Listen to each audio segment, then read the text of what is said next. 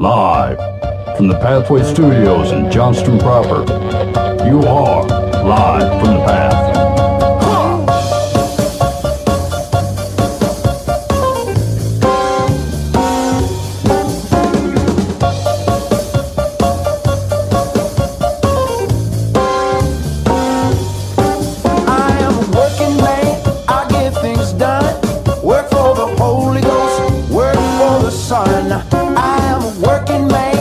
Listening to Live from the Path. We're coming from the uh, Pathway Studios here in Johnston proper. Listen to me.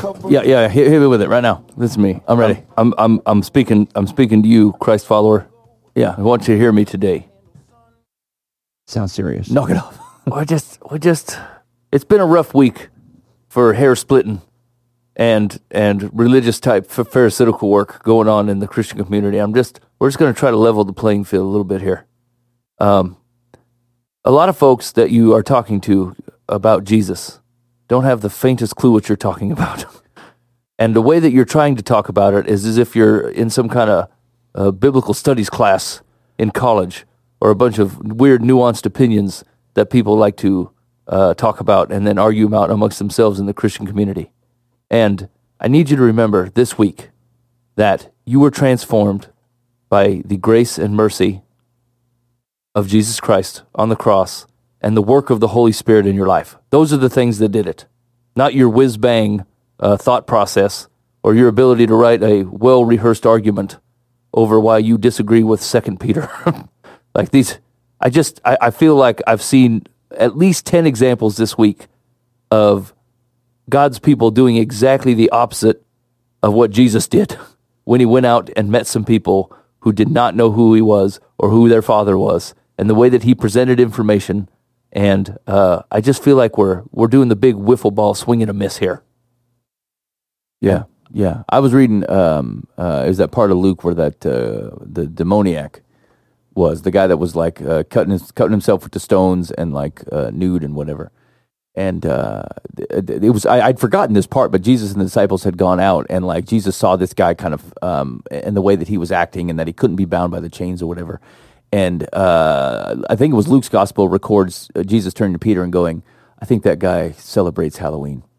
I think that's how it went down. I think, and I think that's how he got he got to this point, is he's been doing Halloweeny type of things. I it's you. It's stepping out of your own shoes, right? Like, it's it's the hardest thing to teach your children when you when you're teaching them to grow up and follow Christ, because you're actually doing the you're trying to teach them the exact opposite that most of school is teaching them, where you're you're, you're trying to say, look, you have to look at people as if they're blind, as if they're being deceived, and they don't understand what's actually going on here. And you don't want your children to have like this, um, I'm better than other people thought process. Right? Or I've got this figured out and everyone else is wrong. But that is exactly how I want them to look at the world as a Christ follower, because you do know the truth and you do know what's going on. And you have to look, it's just like uh, Dan's classic for saying hurting people hurt people, right? So when my kids used to have a tussle with some jerk kid on the bus, right, who's four and acted like a complete rear end of a horse. And you would go, right, they would come home and be like, he was so mean to me and he said these terrible things, and like, look, uh, hurting people hurt people. I'm not saying the things that he said to you were kind, because they weren't. But here's the two things that we care about. Is it true? Are you what he said? No. Well, then it doesn't matter. And two, people that try to cut you down and people that try to hurt you are normally hurting, they're usually hurting themselves. Inside, they're just dealing with a really nasty bucket of stuff, and they only need to throw out what any, everybody else has thrown in, right? And so, but as they get older, they start to look at that and go, listen, this is... um. This is me, like, insta-judging people, you know, like like taking a stance on them right away and going, hey, I've got this figured out and you don't. And it seems like a real judgy uh, standpoint to come from when you're dealing with other people. But it is exactly the one that Jesus came from, right? We're like, I, I know what's really going on here. I know what my Father created you to be. I know what this world was supposed to look like, and I'm inviting you out of the blindness that you're currently in. And so I, I, I think...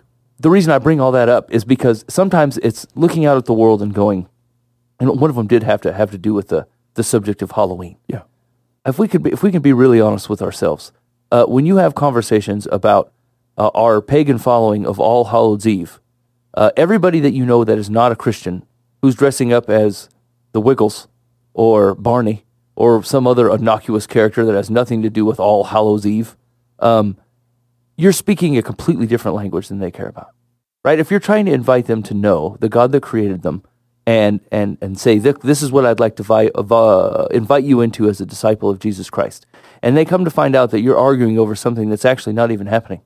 No one is pagan worshiping bones and stuff, right? Yeah, like it's, it's just not happening. Nobody has a witch come to the door and gives them a Kit Kat and goes, you know, I think I will be part of the occult based upon that s- sweet thing that, that that little kid has that they bought from the Target. That I think Target's a curse I want to put on someone. Yeah, I've been trying to get back to that curse. I'm glad. I'm glad this. I was reminded of it. Yeah. First, first of all, this this is not happening.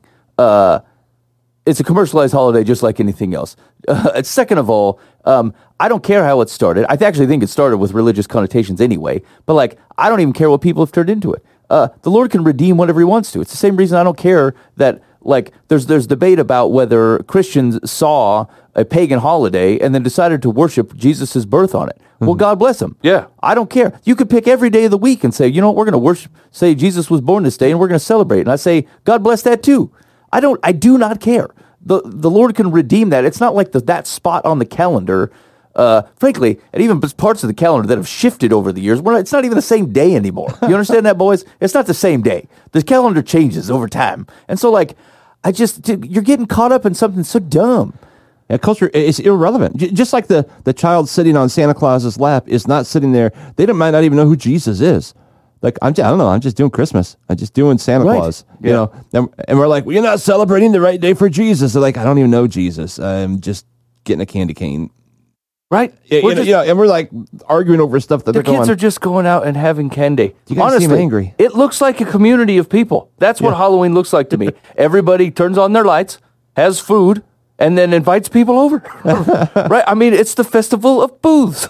I mean, this is this is what we're doing. We're out as a community, and no one is actually going, oh, man, I hope the zombies show up because I have a, a allegiance to pledge to them. Right? No one is doing this. And so I, I, I feel like it's a it's a it's a it's a miss into understanding. Like, you have to be so buried in your in your Christian hole to think that other people are actually doing this. And yeah, and, and, well, and I think again, like it, you, it gives you the wrong bent. You look out and you go, you know what these people need? Behavior modification. Right. Uh, they should stop dressing up as Freddy Krueger. Now, here's the deal: my my kids probably would never do that because I have a sensitivity to it. There's something about it where I'm like, boy, that seems like it's putting something dark into the world. Why why can't they be? They can be the rainbow or the owl. That's totally fine to me. Lame. And so, so, I don't want to be the owl again. I, or, he was pretty excited. Cream Cheese really wanted to be an owl this year. Uh, of course, he thinks owls attack things and carry them off and eat them. He's right. Uh, he is right about that. Yeah, so, pretty violent. But like, uh, but that's the thing is that like where where you do follow Jesus and you start to have a level of dis- like there's something in you that goes, I'm not comfortable with this anymore. So you don't do those types of like you, you don't have follow every expression down its path. But like, okay, so Christians will follow the Spirit in this particular matter, and then people who don't have the Spirit will act like they don't have the Spirit and probably have less discernment than you would appreciate. What are you going to do? Yeah. Not you're going to bail? You're not going to be in any other place where the people lack spiritual discernment? Because, I mean, where are you going to live, friend? Hasn't COVID taught us anything? It's real isolating to sit in your place and not be around everybody. And so, like, I guess, I, let's, I just, maybe, maybe the encouragement is to say, why don't you look at the world with an eye for redemption? Yeah. Yes, that's how Jesus looked at the world. Not for we... a, not for a, an eye of failure, and yeah, a, right. Like, because that, that's not how Jesus is looking at you. Well, because it's an because it's a duh. We've already done that. We've already established the failure part. We've moved on to the redemption. Like Jesus only po- he points out the failure so that you can understand redemption. And so, like, do you bail on? Like, hey, it's a community of people. Your whole your whole neighborhood gets out, and they're all handing out candy. Nothing is particularly sinful or destructive. You just think there's some undertones of which some generational curse has got. All, I don't know what I'm not even concerned, sure what you're concerned about. Like, people aren't just gonna. I've I've talked to like I know uh, uh, it's a warlock, whatever the witch. I can't remember the, the male witch. Um, and like they they think the Halloween thing is funny. Uh-huh. Like yeah. these guys, they're like they they are doing negative spiritual things that I uh, so want them to turn from. But like, it's not happening on that night. Yeah, they're not even invested in it. Like, it's once again, it's it's the the cartoonish version of evil that you're running from. Right? Like if that's right. You're po- you're you're chasing the pointy-tailed devil. Correct. Yeah, which which, which doesn't exist. Like one, you're you're uh, you're you're undervaluing. I wouldn't even want to say valuing. You're underestimating evil. Right? You're making it like it's a like it's just a, a a funny thing that could be laughed off. And what a better triumph of evil for you to think that. To think that it's not actually there's not a spiritual side of the world that we live in, and there aren't uh, there there isn't something that's trying to tempt you away from God's goodwill, right? Because that does exist. And if you think very light of it, and it could never happen to you, and it's not a big deal, and you could get involved with all this weirdness, and it's not a thing, well then, yeah, yeah, it's a small victory, and that's how it's done. That's why it's a sneak, a sneaky, shrewd way of getting you to go, just not God, just not my dad, just not my creator, anything but that, right? And then You you wrap it all up and go, it's it's really, this is where I'm going to tell you, fellas, it's all wrapped up in this in this holiday where all the kids dress up as all different kinds of characters, and then there's like these secret overlord undertones. Find someone that doesn't love Jesus, and you'll never find them laughing faster than the whole premise you've just tried to introduce to them, and it sounds like a big cockamamie scheme, right? You're like, what are you even talking about? Yeah. My kid is a stick of gum. Look at him. He's literally wearing a stick of gum today, yeah. and that's his costume. And he's inviting the devil in? Oh, yes.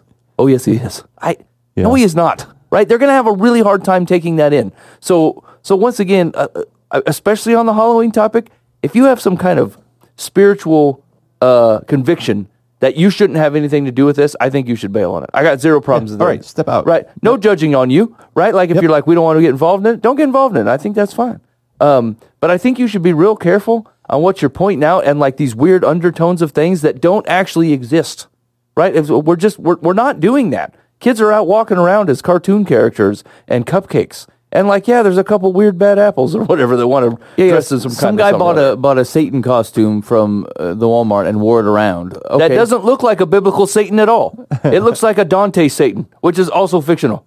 Yeah, or like a Bugs Bunny Satan. Like these are just not they're they're not serious. Right. These aren't serious challenges to the spirituality. I think the the fact that you're getting you want to pray over that neighborhood as they walk. I think that's fantastic. Yeah. That because you have an eye for redemption. Mm-hmm. Lord, redeem, like, where I, I mean, I never, I never put a Satan costume on. I don't, I, I don't, why? Why would you even, like, I, I would never dip a toe in something for any particular reason, ever. But, like, uh, it's because, I like, the Spirit's in me and says, ah, we just don't mess with that kind of thing. You've got groups that maybe you got a kid comes by in one of those things. He has no freaking clue. Yeah, right. So pray for that kid. He's ripe for redemption. And give him some candy. And, and ask him for a joke. Yeah. It just, it's, yeah, I just... I feel like it's just a big swing and a miss. And I, I feel like you guys are like, hey, why are you targeting me? This is my conviction, and blah, blah, blah. I understand what you're saying, right? And I, I know you're trying to you're trying to represent not taking light something that is a serious consequence within our world, right? But you have to you have to take it in through just outside your eyes to understand the broken, blind world that we're living in. They don't actually believe all the stuff that you're saying. They don't, they don't actually think that dressing up as a Power Ranger is worshiping some kind of witch, because actually it's not. None of it is. They don't They don't believe it. They're not trying to perceive it that way. They're not trying to sell it to other people that way. You are. You're the one that's trying to yeah, do that. Yeah, and, and they're not trying to scare the dead away. They, yeah, none of that. They're not trying to raise people from the dead. They no. just want to wear a train costume, and their buddy is the train, and you're the front of the train, and they want to laugh at it, yeah. and then get candy. Well, yeah, and I, I guess, like, you should know, and this is, bears it out on a lot of the, the, the surveys and stuff that we've we've looked at, is that, like, people are way l- more likely to be non-committal than wrongly committed. Like, they're likely not to care. And so, like, w- where you feel, where you look overzealous on something particularly silly, and that doesn't connect with them at all, uh, like, that will be a barrier for them to meet Jesus. Do be honest. It's going to be a barrier. Oh, you mean I can't dress up as a vacuum salesman anymore for Halloween because of the Lord of the, the Lord of the Universe loves me? I'm missing it. Yeah. And so, I, yeah, just, just and, and like this was tied up in a, we were talking about some stuff before the show, like just the amount of like hair splitting on doctrinal issues, which are like, I, I think smart people who love Jesus can talk out, but like, can, let, let's start with, you know, do I know who Jesus is and that I, do I trust that he's good and is the Holy Spirit doing work around me? So if those things are validation that like God is real and is good, uh, maybe some of this other stuff is a little bit tertiary and we don't have to spend so much energy on it. Yeah, and maybe it's elevating ourselves to a stature that we don't actually have. Like Jesus tended to have, when he was having scholarly debates, he would have them with scholars, Right. right? Like, yeah. especially if they were trying to use it in a way that was not glorifying or correct or, or, or loving towards humanity. He would just, he wouldn't, he wouldn't tolerate it. Right. But like, he was not having the same philosophical debates, uh, with the woman at the well. Correct. Right. Yeah. Or the demoniac yeah. or anybody else that, that, that did not have the indwelling Uh, presence of the Holy Spirit. You think it's possible he was just going as a nude man for Halloween? I'm going as a demoniac. Maybe the, the, the, the it was the first judgment on Halloween. That's it. We can only do this in the Decapolis. He was going as Adam. That's right. Yeah, like uh, overall, I, uh, it's it's it's it's simple stuff here, right? Like let's let's couple yeah. Matthew five with the Great Commission and go. What are you supposed to be doing with yourself? What are you supposed to be doing on a day-to-day? And are you doing things that are pointing in that direction? And are you are you handing your will over to God and saying, Holy Spirit, I will take wherever you got me going, and then doing that? Or are you getting chogged down in like weird, I wouldn't even say weird, because I'm sure they're important to you, but like philosophical debates about one verse, two verse, uh, broad broad ideas. Like we're not talking about not protecting um, the integrity of Scripture. Right, it's it's pretty solid, and obviously we live out of it. But at the end of the day, if you're trying to have these arguments out loud, or you're spending all of your time doing this, then you're throwing five and the Great Commission right out the window, and acting like your job was to be a Pharisee who cleans the outside of the dish. That's mm-hmm. what you're doing. You're cleaning up the outside of the dish, and it, yes, it does apply to you. That's what's going on here. So I I, I really feel like, and these are people I love and respect them, and I think they really love Jesus, and I think they're just veered off to the right in this weird self-indulgence of knowing things and, and being able to talk to other people about what you know. And you're missing laying it all down and going, Holy Spirit, I don't care what I know. You tell me what you want me to know, and I will go do that. And God's heart has always been to seek and save the lost, right? Doctor for people who need doctors, that kind of thing. That's that's God's area. And we're off in the weeds. I don't I don't know what we're doing. You're listening to Live from the Path. Uh, we just thought we'd open up with a sweet salvo that you can complain about. Hit us up on the complaint line. Maybe you think, hey, should we not... Uh, actually, uh, yeah, boy, I hate to even open this conversation. Uh, maybe you think we shouldn't do Halloween. No one uses the chat. You think we're being flippant on it. I don't care. Complaint line is five one five, five one seven, zero zero eight five. That's five one five, five one seven, zero zero eight five. I think the cons- the broad consideration here is, one, let's look at the world for restoration, and let that even be within Christian circles. Okay? You got a guy that disagrees with you with you theologically. If he loves Jesus and the Spirit's work in his life, then uh, l- let's just call that ninety percent good. If you both point to the same scripture and you go, yeah, we definitely believe it. We trust that it's God's word, and we trust that it's good, and we definitely believe it. Uh, we just are coming up with some different interpretations off that particular piece of scripture. Again, you're ninety percent down the road here, boys. And they're, they're just, just be careful of what you're really putting up a stink about. Uh, and then, like, is that where our energy needs to go into? Is is hand slapping and uh, maybe warning against things that seem super real to you, but like are super fake to the people that are actually in it. Like the, the most dangerous person is looks is someone who looks at, at something that says this is a risk to a different person, not me, but this is a risk to these people in this way, and like they may not even see the world in the same way that you're talking about. Do you know how many scripturally untrue things I've probably said about Jesus in my lifetime? You said seven tonight. Yeah. Yeah. Right? Right? Do I love Jesus, Ben? I've heard, yeah, yeah, definitely, I agree. Have you seen the Holy Spirit do work in my life? Yes, I have. Hmm.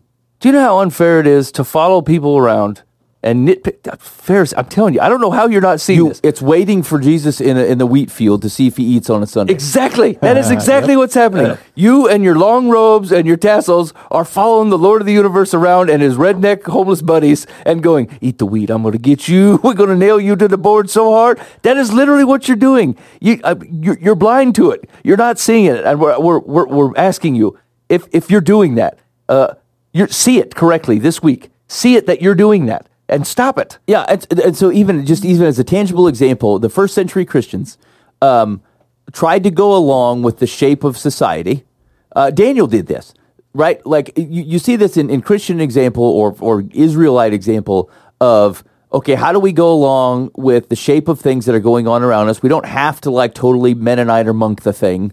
How do we live in this thing without otherwise sacrificing our integrity? And so like, you know, when the when the, the, the emperors, when the, the, the governments would say, hey, you, you have to go and, you know, sacrifice to the emperor, they're like, we'll make a deal. We'll go through the process, but we'll pray for the emperor, but to Yahweh. Does that work?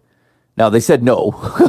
uh, well, for some, that some of them got away with it. Because, like, the, their thing was is that they're saying, we don't have to just blow everything up that we run into. Uh, can it be redeemed? Can can this thing be redeemed? And they found ways to redeem it where they could.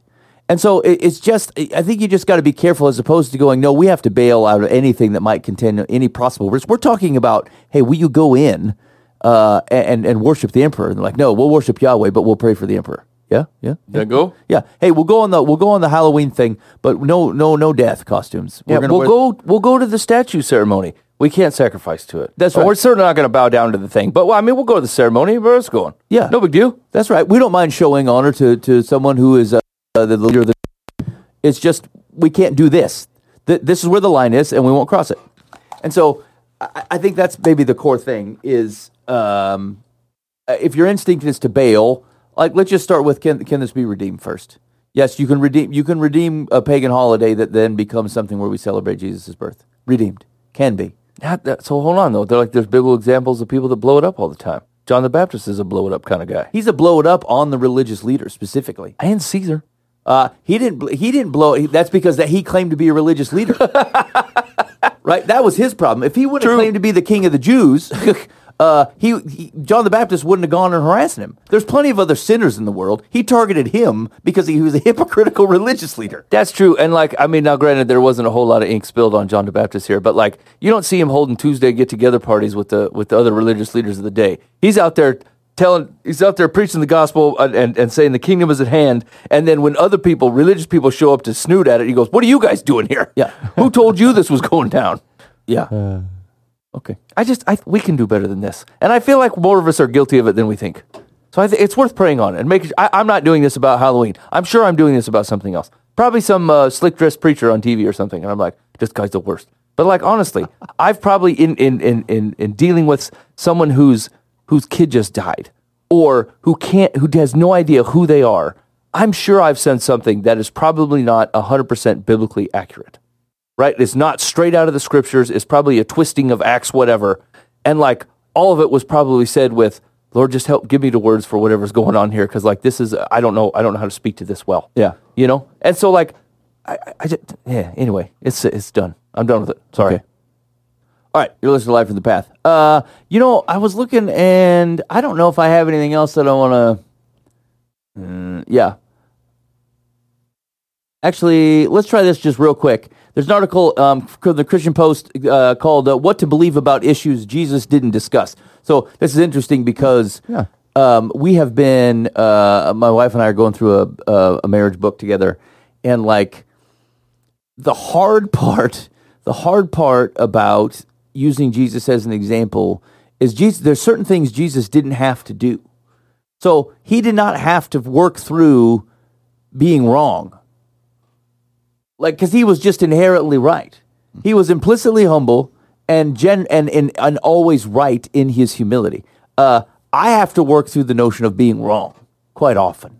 Mm-hmm. And so, like, there, there's just, there's some of those things about, like, the human experience that, like, although Jesus went through the temptation and su- succeeded, or, like, at least as a human, in his human form, was aware and, and like, knows what it's like to be a tempted human, um, he didn't have to deal with the aftermath of having succumbed to those in, their, in our fallible humanity. And, like, marriage is nothing if not a hotbed of succumbing to your human frailties and then having someone be witness to it uh, all the time. And so, uh, anyway, it was. it's one of this. There's been a, a few different things where, like, okay, can we, in these types of situations, can we look to Jesus? Well, yes, we can. We think we have an example. However, there's a plus. There's a place where Scripture actually doesn't address this type of thing through Jesus because Jesus never was in this particular situation. A, more often than not, it's like, how do I handle being wrong or guilt or shame or things like this that Jesus wouldn't have experienced? And like some of the, the New Testament letters and stuff can help address that, but it, it's just been interesting. Yeah. Anyway, uh, this guy writes, uh, this is by Joseph Backholm. It says, a favorite argument of those trying to push the boundaries of Christian ethics is an argument from silence. It usually goes something like this. Jesus never talked about X, so that means he doesn't care. Mm. However, arguments from silence are a type of logical fallacy. The lack of evidence for something does not mean the gaps in our knowledge should be filled with assumptions. Furthermore, every parent who has heard their child say, "You didn't see me do it," understands that those who depend most heavily on a lack of proof might not be prioritizing the truth. Agreed. every single one of my children who's taking candy and thinking I don't know about it. When it comes to the Christian life, arguments from silence are more than just sloppy thinking. They might also be evidence of a heart that is more interested in getting its own way than trying to live God's way. Um, da, da, da, da, da. No, no, no, no. When we justify our morally questionable decisions with the argument from silence, we put the cart before the horse. So I guess, when is? Uh, can you think of, of situations where this is particularly happening? I see this happening on kind of major, major, major issues. So um, sexuality stuff, and then like abortion. Well, Jesus didn't talk about abortion. Well, I mean, yeah. Not specifically, but, you know. He never really talked about how to handle elevators. Uh, yes, agreed. Or how often to wash your hands. Yeah. In fact, I'll be honest with you, Jesus probably was not as frequent of a hand washer as you would have expected. Yeah. Mm-hmm. The first instinct of a life surrender, I'd say, instead of asking, is it okay if I do this, we should be asking, does God want me to do this? The first instinct of a life surrendered to God is to find out what he wants. Hey, let me think, think of this question. You ever think of that before watching a movie? Not, not. I don't even care about the contents of the movie. It's, it's a, it's a G movie. It's a Muppet Christmas Carol. And you think to yourself, does God want me to watch this? Yeah. And you think, you, I mean, yeah, he doesn't want me to do half the stuff I'm doing. Yeah, yeah. I mean, did you really need to go to Walgreens? Well, no, no. Yeah, I mean, I could have. I don't know. I feel like that that line of thinking actually turned me away from Christianity for like ten years. Huh. Right, like where I, where I was hypercritical of every move I was making. Oh, yeah, yeah. And yeah. I was like, does God want me to do this? Is God involved in this? Is God going to slow this traffic down so I can cross this road? Mm-hmm. Obviously, if he doesn't slow the traffic down and I don't cross the road, then he doesn't want me there. And like, it was it was driving me insane. Like, and, but I was like ten at the time. I, I kind of look at this, it's, I, um, in, in Revelation, is it twelve? Where uh, John's supposed to eat the, the scroll and it's sweet, but then yeah. it's bitter. And I was kind of talking about that the other day, talking about how it's it's like the, the Word of God is so sweet. You you you you you soak it in, and it's nuggets, and you're like excited, and you're like, yeah, this is good stuff. But then it turns a little sour at some point. You're going, yeah, but I'm not living it, you know. And it starts getting a little bitter, or you, just society. The, the bitterness, I, I think, is, is you know, I can't always appreciate a good tune. You know, and there might be good musicians, they might have a great beat. It might, I might love the music, but then I hear the message and it, and it just turns it sour yeah. for me. Mm-hmm. Yeah, you know, I don't know if that's what, what you're going with here, but but uh, with the movies, that, that that's how I am. Like I I, I might w- want to enjoy a movie and I can't. I just can't sometimes. Mm-hmm. Um, and I'm like, oh, why did I watch that? You know, it was like just just because the message so often, even though it's good quality, good acting, good artist artistry, you know, everything. Yep. Um, it, it just it turns bitter. Uh, in my soul, because I'm thinking other people are, are are just soaking this stuff in. You know, uh, hey, this is how you live. This is how you do marriage. And it's like, right. No, it's not. It's not at all. Yeah, right, right. Actually, I was I was sitting down uh, to this this afternoon and was going to fold some laundry, and I thought uh, it was a big, pretty big pile. I thought I'm going to find something on the old uh, Netflix, yeah. and like I probably searched for five minutes, and I thought I I don't I don't know. I, yeah. I don't know if I'd click on any of these things. Yeah. And so I left it. I just ended up and I just turned the T V off, fold laundry in silence. And I thought, man, I just, I didn't see it going this way. I told my wife yesterday, I said, we ought to really, really ought to cancel our Netflix just because we're, we're, we're paying for this bitterness. Right. For everyone else to be able to enjoy it. I'm like, ah, but it's not bitter to them. They're just getting the sweetness and it's going to turn bitter. So, so I'm, I, this article didn't quite go the way I wanted. Uh, I mean, or that I was expecting. He says, um, he continues on, the God of the Bible demands daily submission for his glory and our pleasure because he loves us and understands that our sinful desires promise joy and satisfaction but deliver neither. Even Jesus, who is fully God and an equal member, member of the Trinity, was primarily focused on what God the Father wanted him to do. As Jesus said, "Truly, truly, I say to you, the Son can do nothing of his own accord, but only what he sees the Father doing. For whatever the Father does, that the Son does likewise."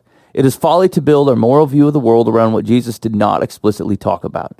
After all, Jesus didn't say anything about sexual assault or flying planes into skyscrapers, yet we can still know what God thinks about them. As Christians, our desire should be to think biblically about everything. Even though the Bible doesn't provide explicit instructions on every issue or question we may encounter in life, the answers are not difficult to find if we actually want to find them. Yeah, it's a it's a it's an inerrant view of what Scripture is designed to do anyway, right? Like it's it, not. A, Not a handbook. You want to say errant. It's an errant view. It's an inerrant view. No, no, inerrant, that means, no, that's the opposite of what you're going for. It's a wrong view. I don't know that. Otherwise, I would have used it right the first time. I know. I'd have corrected you. Get out of your stubbornness. It's an errant.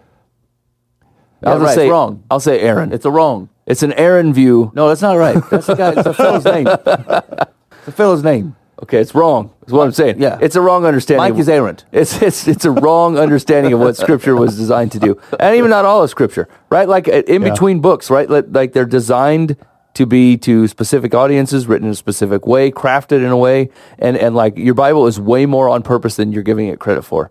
And and if, if because it's on purpose, then you can look and say, was this designed to be a step-by-step moral handbook of how to make a decision in everyday life? No. No, it's not. No, yeah. And so if you show up asking that out of it, you're going to come up with, well, Jesus didn't speak to this correctly. Jesus wasn't trying to speak to it correctly, and so he didn't. Or you have him saying things that he didn't say, but but making him say, well, he would have said this. Uh, you can scroll through uh, social media and find five people who say Jesus would get immunized, immunized yeah. me, and five people say he wouldn't. Yeah. And, and it's like, well, I don't, I don't know that I can agree with either of you. I don't know what he would have done. I don't know. I really don't know. yeah. Well, and like, I, I think that's a that's a good broad broad point, which is like all Scripture, like no Scripture that, that I think was actually designed that way. Like even the, we look at the Old Testament laws and we say there's so many. I'm like, so many, but like, It, it doesn't, it's actually a different structure of law. Our law codes, the way that we look at law nowadays, um, is exactly what we think. Like it will list list down to like the tiniest detail, what's a crime, what's not. Uh, and like if it's not explicitly listed as a crime, then you can't be convicted of it. Like it's a very oh, yeah. technical, technicality type of uh, law situation. Yeah. Um, uh, the Bible wasn't, and most ancient Near East uh, law codes were not either. They weren't designed, they expected that people would take broad principles and then apply them. And then, like, the reason the laws kept getting, like, every, this is what happens in, in Leviticus, um, is that, like, God would give a set of laws, some basics one, basic ones, that there'd be a narrative where the people would go out and they'd do a bunch of crap wrong because they weren't interpreting these broad notions, and then God would get more specific. And, like, it would start to drill down, and that's how you ended up, even with the hundreds of laws that they had, it was still not near enough mm-hmm. to be able to, like, govern everyday life. It, God always expected that wise people would consider principles and then apply them. And it always took human weighing and saying, well, okay, it doesn't say anything about flying build like uh, planes into skyscrapers, but it says you can't even have anger in your heart. And so, okay, I think we've got an application that, one, this is murder, and it was done with anger. And so we can start to understand principles of how God looks at something like this. So, uh, yeah, I, th- I think it's asking the wrong thing out of Scripture. And I suppose the, the core thing is, Um, and th- we don't like this because it introduces risk. Anytime you, it feels like you're putting it into a human's hands, like to say, well, if Jesus didn't say it explicitly, now that's just your interpretation. Yeah, right. Yeah. So here's the thing is, what does that echo, right? What does that phrase echo uh, from, say, the book of Genesis? Or when Jesus is out in the desert? Well, G- well, God didn't really say, or Jesus didn't really say. Right. You know, like, Jesus didn't really speak to it. Okay, what's that sound like? It sounds like an invitation not to trust the goodness of God. That's what it sounds like. And like once again, I think I think the the character of God is revealed enough in Scripture. And and really, if you're honestly struggling, uh, I better have heard that you're praying on this thing, right? Before you just shoot from the hip and go, well, I checked the moral guidebook, of which it's not, of the Bible, and it didn't speak specifically to this, so I guess I'm good to go. I guess I'm good to go ahead and roll. And so like, uh, I, honestly, if, if you're following the character of God and God's heart on this thing and asking the Holy Spirit for guidance, I've not seen once God let you down and bail on you and go, I see that you're about to choose sin out of complete lack of understanding on, on your part. I would like to leave you to that. That is the exact opposite of everything the Scripture talks about. So that's hard to take in. Yeah, I would say like of the types of things that people fight over from Scripture and say, uh, where they're saying, well, Jesus says like meant this or Jesus intends this, like, Um, almost none of them are resolved on real technicalities.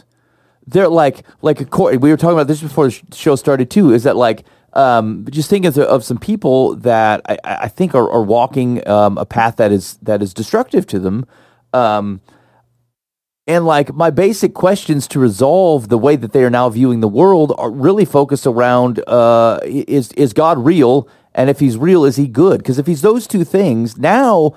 Now we're just talking about like broad questions, like does He say to do this thing or that thing? Like there's always a focus, there's always a place, and like it, more often than not, it's not a disagreement over what the Scripture said, it's a disagreement over whether you want to a particular apply that Scripture. But if God is real and He's good, then you have no choice but to apply it. And so like it's really the core question. Past that, like you want to talk about underlying definitions of words or like how do we extrapolate the notion of uh, uh, being a uh, turning the other cheek, and but also like standing firm for the gospel and not getting not getting trampled on. Like these are things that require study, um, looking at the wholeness of Jesus's life and the reaction of Christians and prayerful thought um, and, and and and wisdom. Sure, but like.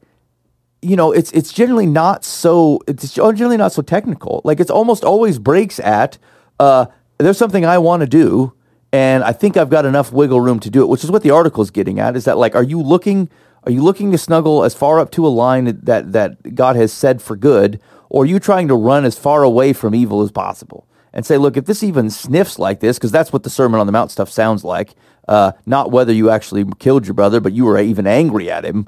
Like that's that's seeing where the line was from from the ten words, and then going, boy, how do I get as far away from that as I can? I repent of my anger, and then I don't even get near it. Uh, how do I get as far away from adultery as I can? You don't even look at somebody else lustfully; you just get away from it. And so, like the, the even the notion of how Jesus gives parameters and paradigms of which to live are always saying, you know, the thing that's going to destroy you. Here's what it looks like to stay the crap back. And if you're trying to snuggle, like sneak under the line. Uh, and get as close to as possible, then I would, I would, I would say that your heart's in the wrong spot, and you're and you're putting risk because where God said something is good, why would you tempt like trying to grab a hold of something that was not good? Like that's foolishness. Dang. All yeah. right, let's close that one. Uh, we're good. Let's close that one out. And we're done. Yeah, let's do let's do some advice and let's call it a day. I feel like we yelled at everybody today. I yelled at people last time. Actually, I didn't even. Get, I am. I lost the show. I don't know what I did with the last week's show when I yelled at Booba. Oh. Well, that's too bad. I, I mean, it's still on the computer. I, I'll, I'll pick it up this week. Maybe we'll get them double posted. I think right, that'll ready? be a classic. Yeah, be classic. Dear Life from the Path, I recently attended a funeral with my mother's family. While I was visiting, one of my aunts confided that my mother cheated on my father while they were married. I'm sure my father has no idea about the affair.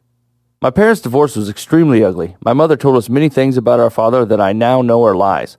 Among them, that he had fathered other children, was a pedophile, and had hidden bank accounts full of money in other countries. Because of her lies, my siblings idolize our mother and loathe my father. I think I could change their minds if I told them about the, her affair. I know the man she had the affair with and could prove what I'm saying. I hate hearing my siblings drag Dad's name through the mud for things he never did, knowing my mother continues to manipulate their emotions and opinions. Should I tell my siblings about her affair? I'm going to say the same thing to you that I say to just about everybody. Um... We don't hide true things. I'm not really sure your motivation here. I think I, I, I, I think it does matter, and I think yes. I, there's just no reason to hide the true things. A thing happened, and you can say a thing happened. I think you got to make sure that you don't weigh in and try to trying to shove the truth around and guide it on its uh, final destination. But like, would I want to know that? Yeah. What a guy that I've I've I've hated for twenty years, and to find out it was all a lie, and I was fooled into thinking a thing? Yeah, I think I would want to know that. Yeah. Hmm. Yeah, like, well, so they, they roll it up uh, to to a more general question. Do you have a responsibility to come to the defense of people who are being maligned by things you know to be untrue? Yeah, it's how we answer all lies with truth. Yeah, yeah like do you, we have a reason to, if a, if a lie is permeating and doing work, do we have a do we have any good reason to throw truth out there and let truth do work? Yeah. yeah. I don't know, I can't guide the work. Can't say what work it's going to do or not do, but I feel like truth gets to gets to live. Yeah. Re- revealing the affair, though, has nothing to do with the falsehoods uh, about the ex-husband. I think you come to the defense of the ex-husband of your dad, and right? Yeah, the dad. Mm-hmm. And and and maybe you can say, hey, I, I, you know, mom's not everything. You know, there's two, it takes two to tango here. They, they both have fault. Mom's not the angel you think she is. He's not the devil you think he is. Maybe we should work on a relationship. You know, try to try to go positive. I don't know if that helps to tear her down. That doesn't necessarily build him up. Uh, so I th- the thing is, though, is like, are you really tearing her down? You're just saying a thing that happened. She tore right. herself down when she cheated on him. But I mean, I, I don't know that that helps any of this. On that, now you have two crappy parents. Don't you think it sets I mean, the precedent for how trustworthy her word could be? Yeah, I think that's the reason you would, the only reason that yeah. they would think about saying it is that, like, if they believe all these lies that the mom told, the only, I think the thought is, is the only way to get them to reverse that thinking is that they found out that their mom was not credible. I, I would do it's that like as a, a last witness. resort, maybe, but I, I would, I would, yeah, I would try to get that truth across. Mom, mom is not reliable. Yo, don't you think someone's going to say, so say why? That'd be yeah, my first yeah, question. That's it. I'm, I'm trying to think. Uh, why not? I know what you say. So, oh, okay, now. I mean, yeah, here's the thing: is you're trying not to bust out as some kind of gossip hound and be like, I got a new yeah. piece of information, blah blah yeah. blah. But like this one's pretty, pretty changing to the situation, yeah. right? Like a, a guy that you thought was a pedophile had a million dollars stashed away in five other families. Come to find out that none of that was true, and he's like, he tried to tell you, and you didn't listen because you were getting fed bad information from over yeah. here. I could, I could totally attest to this. This has totally happened to me in my life, where someone's lying to me, and I didn't know for years, and then someone tells me the truth, and I'm like, you got to be kidding me. you know, mm-hmm. It changed the way the whole thing oh, yeah, yeah. looked. I mean, it definitely does, and, and I think you need to work on trying to restore some relationship to Dad. You think it's not necessary to pump out this bit of information? I think it's apples and oranges. I just, I just think it's like, I, I would, that would, that would be down, down the road. I, I would say like, hey guys, I, I've heard stuff. I, I don't know. I'd have to think about it more how I would approach it, but, but it would be like, I'm, I have credible evidence that says Dad is not everything Mom says he was, and Mom is not everything she said she was. Details, I don't know if that are important. I There's mean, no way your brother would take this half-hearted political speech from you. no you possible way.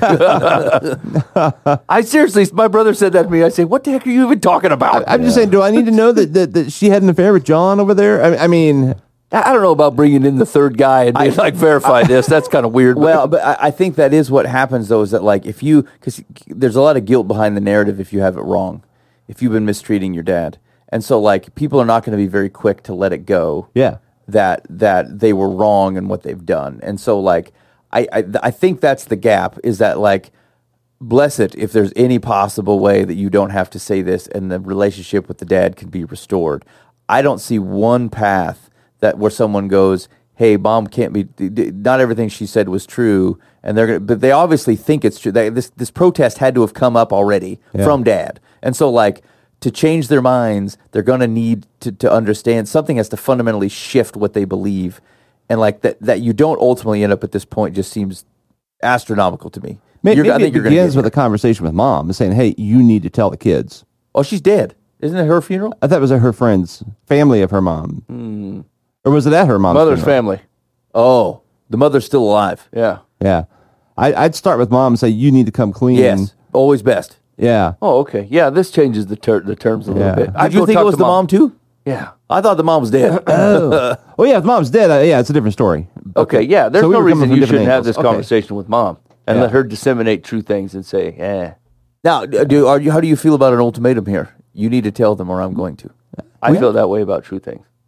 I think we had that conversation when it was about the brother. Remember, there was a there was something about a brother, uh, and and uh, somebody knew about it. The brother knew about it, an affair that the other brother was having, and he was trying to decide whether he could tell the wife or something. And I say, yeah, you pump it out. And I say, yeah, yeah. yeah. The truth is, like the, the the deed is done. The truth, uh, the truth is already true. This poor woman just isn't aware of it. Yeah, well, I'm gonna plan. I'm gonna plan a family weekend with all of us. I'm gonna give you two days to come clean, and if you don't do it, I am. Yeah. Yeah, I think that's fine. Yeah. We, we, we need to know this as a family. Okay, Secular says, before I answer your question, ask yourself why your aunt confided that information to you. Were her motives pure, or does she dislike her sister? I don't think it matters. You say your father has no idea that your mother may have cheated, yet you recognize that their divorce was extremely ugly. Could infidelity, infidelity have had anything to do with it? And if so, whose? You also stated that your mother has spent years accusing your father of things he never did. The term for that is... parental alienation. Oh, for heaven's sakes. Manipulating children like that is unhealthy because it gives them a skewed vision of what to expect from their own relationships. Yes, lying to people is bad. Yes. You say you can prove what your aunt told you is true. To that I can only ask, how? Has it been confirmed by your mother's supposed lover? If it has been confirmed, I see no reason why you shouldn't disclose to your siblings what you were told. But unless you are one hundred percent certain that it's true, my advice is to keep your mouth shut and let your aunt be the one who delivers the news. Uh, mm. Let's make aunt the gossip. Uh, yeah, I mean, I don't care if you if you say if it feels like it's better for the aunt to go to the mom, it's her sister. Hey, now the kids know you need to tell everybody directly, or I'm gonna. Okay, so here's, I don't care if the aunt does it. Here's the problem with my brain, my, my train of thought here is because I uh, my my rational thinking says uh, truth always gets to come out. It doesn't matter, right? But it's I was trying to think if there was an occasion of which I'd say uh, let's bury the truth. In this situation, I would say this truth is hurting people. It needs to come out. We need to tell people. Uh, on the other hand, if uh, an a donor had paid for your college twenty years ago, and I found out that it was my uncle that had done it, and he wanted to remain anonymous, I would honor that and not let the truth come out, even though I knew the difference. So where in that thought process does does the truth get to come out, and where in the thought process does the truth get to shade? Uh, I mean, I suppose it's a human. It's a notion of is this is this continuing to cause, is this causing harm? Yeah, is it bringing negative well, into see, the situation? Actually, think, actually, let me be more precise. Is it causing sin? And I think in this instance, it is. It is causing. It's the lie is continuing to play out in such a way that it is causing other the lie, that it is causing the lie to be perpetuated. Let's say a guy wanted to know who the donor was, and he never was able to find out because someone wouldn't share it. There's no sin caused from there.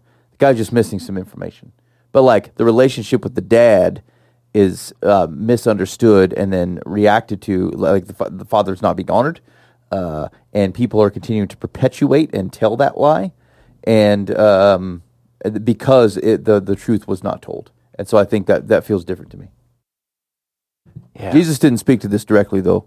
So yeah. I get to do what I want. Do I feel like, Dan, you're struggling because to, to, to try to reveal the actual truth, you're basically have to impugn someone's character to get it going? I guess. If, is it possible to, to not do... I mean, what's your motivation in doing that? Is it just like, I'm going to show her? I mean, or is the goal to do some healing? Because right, I, all I need to know is Mom wasn't truthful for me to go, well... I mean, but the fact that she had an affair doesn't mean that she... That's right. Even a, a guy you catch lying doesn't mean they lied about every single thing. Yeah, yeah, yeah. yeah. It's just saying, well, she's out having an affair. Um, maybe everything else she said was still true. Uh, you know, you know, there's, I just don't see how the c- connection. Yeah, that's true. He could be a pedophile, whether the mom is telling the truth or not. It's right. a, but, like, I suppose the question is, is like, do you think he's a pedophile because you saw pictures of him dating young boys, or because Mom said it? Yeah, I like, actually, that's why the mom's character matters, is if yeah. they believe all these things based upon the fact that she said them, now you're trying to clarify, well, if that's all you got going for, she's not trustworthy. Yeah. And well, that would be good to know, right? It, I, I I think you're right. The, the flow of decision-making needs to run first. You need to go talk to your mama. Yeah, yeah, yeah. And say, look, you've been lying to me, because it's it's time to straighten this out. Let's you start ask this. Some logical questions. Dad yeah. has millions of bucks. Have you seen evidence of that anywhere? Right. Right. Uh, he he likes little boys or little girls. Have you seen evidence of that's right? Children? He's running without uh, with law like intervention. Carousel in the backyard and a monkey. monkey? Exactly. Uh, no, that was somebody else. That was yeah. Somebody I, else. I mean, yeah. Does all this add up? Like, and stuff that you really believe about somebody in the heat of the moment when you're mad at him, you're like, yeah, he's probably all those things, and then yeah. like you start thinking about it and going, this don't line up at all. yeah, right, right. Because right. when he was living with us, he drove like an eighty-four Buick. And smoked Morley's. Exactly. You know what I'm, like, bucks, I'm not sure I'd be doing that. Yeah. uh, yeah, like, what's he holding out for? Until he's like ninety-two. Oh, eat it. Right. He could have made a clean break with all of his millions years ago without all this hassle. Yeah. Yeah. And in the divorce, she got nothing. It's just, and he had all the millions stashed away. Was he got the best attorney ever? Yeah. Yeah. That. Is, yeah. Things are panning out. Yeah. So either way, though, I think it's okay. Like, you don't. You don't have to bury things. Yeah. Um, but like. As someone who has potentially harming news that of which you may personally benefit from its spreading, you got to be, I mean, triple careful and yeah. prayerful that you are handling this in a humble way that, for the most part, takes you out of it. Because I don't know that I could. I, I'd use that as a weapon. Yeah, yeah, and, and, and it's it's not it's irrelevant. That's why I think I might leave it to the aunt. Yeah, maybe it's to say, look, I, I don't know if I, th- I I thank you for sharing. Um, I think by the rest of my family needs to know. Um, but to be honest, I'm a little too close to it. I think I may not use it wisely, this information. And so, um, but I do think it needs to come out. Will you follow up with my mom? Yeah. Yeah. And what's the odds, like, someone who's lied to you their whole life is going to turn around and whoop out the truth now just because you brought it up? They made a whole lifetime worth of lying. Right. I suppose you give them the chance. I'd give them a shot at it. Yeah. Hey, man, I heard this thing. And, like, I, you hate to grind someone who refuses to tell the truth, but, like, here's the thing. I think the truth does matter, especially when someone's on the other side of it. And so if she refuses to do, if, if the aunt says, look, you got to share, and then the aunt shares, and, like, maybe you got to go find the guy. Or maybe it doesn't matter. But, like, it, it should at least, like, it should have its day. Yeah. The truth should have its day. All right, last one. Ready? Yep. Dear Life on the Path, can you help to illuminate people on what is proper etiquette after the passing of a loved one? We recently had a death in our family. As we were trying to say our goodbyes and get in touch with immediate family, the word got out. Within an hour of the passing, the news was all over social media. We barely had time to react, let alone inform all of our family members. Many of them learned about it from these posts. Imagine finding out a loved one passed away from a non-family member's social media posting. It made an already painful situation even more so. People were hurt that they weren't informed before it was plastered all over the internet. Could you also point out that if you are the person who made the post from which someone found out about the death of a family member, rather than get defensive and say, "I'm not the only one who posted it," or "I wasn't the first to say something," just kindly offer your condolences and maybe an apology. Yeah, I mean, that's it, it is a little bit tough. Yeah.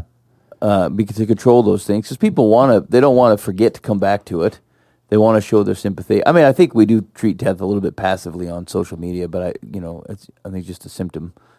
But um, I find it disingenuous when people say, like, "Rip," or "Give it the rip." Yeah, well, they're like, "I'm sorry to hear about the passing of, of Doris McClellan." Because right? They typed it and didn't handwrite it with quill and quill. No, ink. Because they typed it and sent it out to a bunch of people who don't know who Doris McClellan is. Why don't they, you, they want to be the first to make the why news. Why don't you call Doris McClellan's family and offer your condolences and then let it be that? Well, it feels like the wrong time. There's a lot of funeral planning Well, going. Then wait. It doesn't mean you got to pop something out right now. Yeah. This isn't about you. It's about Doris McClellan. I, I would family. encourage family or people to always wait for family to make an announcement like that, and then you can say something. But you can't if your family and somebody else did it first. I mean, you can't control a tidal wave. I mean, pe- it just seems once again it seems so disingenuous to me. Like because the whole point is to offer condolences to the people who are still living. Yeah. So you can totally do that on a personal level, even if you still want to do it on the internet. Mm-hmm. Do it over a, a text message or whatever. But, like, you doing it in front of a thousand of your friends is just so they can see that you've done it. Yeah. Hey, look, that guy's cool. He offered a condolence. yeah, yeah, yeah, that's true. Okay, so I think Dad's, uh, Dan's uh, suggestion is the right one. General etiquette means I wouldn't, like, if you're ever going to talk about someone's death on a social media, I would, sh- like, share the post from the family or something. Yeah. Like, it's not your responsibility to do it. You don't want to take their words away. Um, or give them the chance to control how and what is said. Because, like, you never know how people are receiving that news. You don't know what the relationship was with the deceased. Um, you don't know what might, what might have gone on in the background. And, like, it's just, um, it's there's no reason for your, you to be associated with it. And, and it could honestly be a close friend who was uh, closely associated with the situation that they're just grieving out loud, not even thinking, oh, his Aunt Bertha might not know about this. Yeah. And, and it, you know, they, they should have held back, but but they didn't think, you know, so you gotta have a little grace on both sides there. Uh, and I'm coming from this from uh, an angle where uh, I received a call from my mom's maid once and said, who said, "I'm really sorry to hear about your mom." And I'm like, uh, well, would she have a bad dinner? I mean, you know, I, right. I, she knew she was dead before I did. Right. Um, and no, and it wasn't social media, but it was just like, and she was just genuinely sorry. You know, she wasn't like, haha, let me be the one to tell you. Right. Uh, you, just, you just don't know. You don't know where people are at. So, yeah. Some people will do it to get, you know, the attention, to get, oh, they're the first one. I heard from John about Susan. Uh, but but some people are just genuinely like, oh, man, they're just saying it out, grieving out loud. And, and I mean, when you, you figure people it. that close to the situation who would grieve to that depth would have a little bit, they'd be a lot closer to the situation, right? Like, yeah, ha- yeah. And have a little, where, I, I don't know, maybe I'm just mistrusting of folks, but like, when you, it, it's the same thing with people with, like, uh, talking to people they're in a relationship with about how much they love them over social media. Like, yeah, you're yeah. sitting right next to them, or yeah, you know their phone number. It's just weird. It seems weird to me that you're having like a two-person conversation in front of six hundred people. Yeah. Right. Same thing with the condolences. Like, if you mend them, you would just tell me. You know, or you would call the people. I'm, I'm trying to think back of how, I don't even remember how I responded when Booba's dad passed away. Yeah. And there was a handful of us in the hospital. So a handful of us knew about it. And of course, his sons were there and, and wife. Um, I don't even remember. I have no idea. If if uh, maybe that was before. You know, we were definitely heavily involved in social mm-hmm. media. I don't know if I waited a day. I don't know if I wait. I, I'm sure I hopefully waited. I don't even remember. Yeah, I might have seen something in a private. In a but private you were really group. Close to that situation, though, right? I mean, yeah, he he was, you know, yeah, still warm. I mean, it, right. it was it was it was a, a a lot of stuff was happening in the hospital room, um, And so I, I could see a situation where I could go out. I don't think I did, but um, or I might have did it within our church group. But then some of them saw it and said, "Oh no!" And then they post. You know, I I could see how things can get out of control quickly. Yeah, is my point. I well, that's the um, thing. It probably doesn't take much to slip through the cracks. And like a friend of a friend of a friend, they who and I knew him, and I, yeah, oh, I yeah. had lunch with him once, and um, I, so I don't know. I don't know. I don't know how to answer. It's just that. The farther away that you get from like the actual relationship with the person, I think the thing that I'm struggling with is like.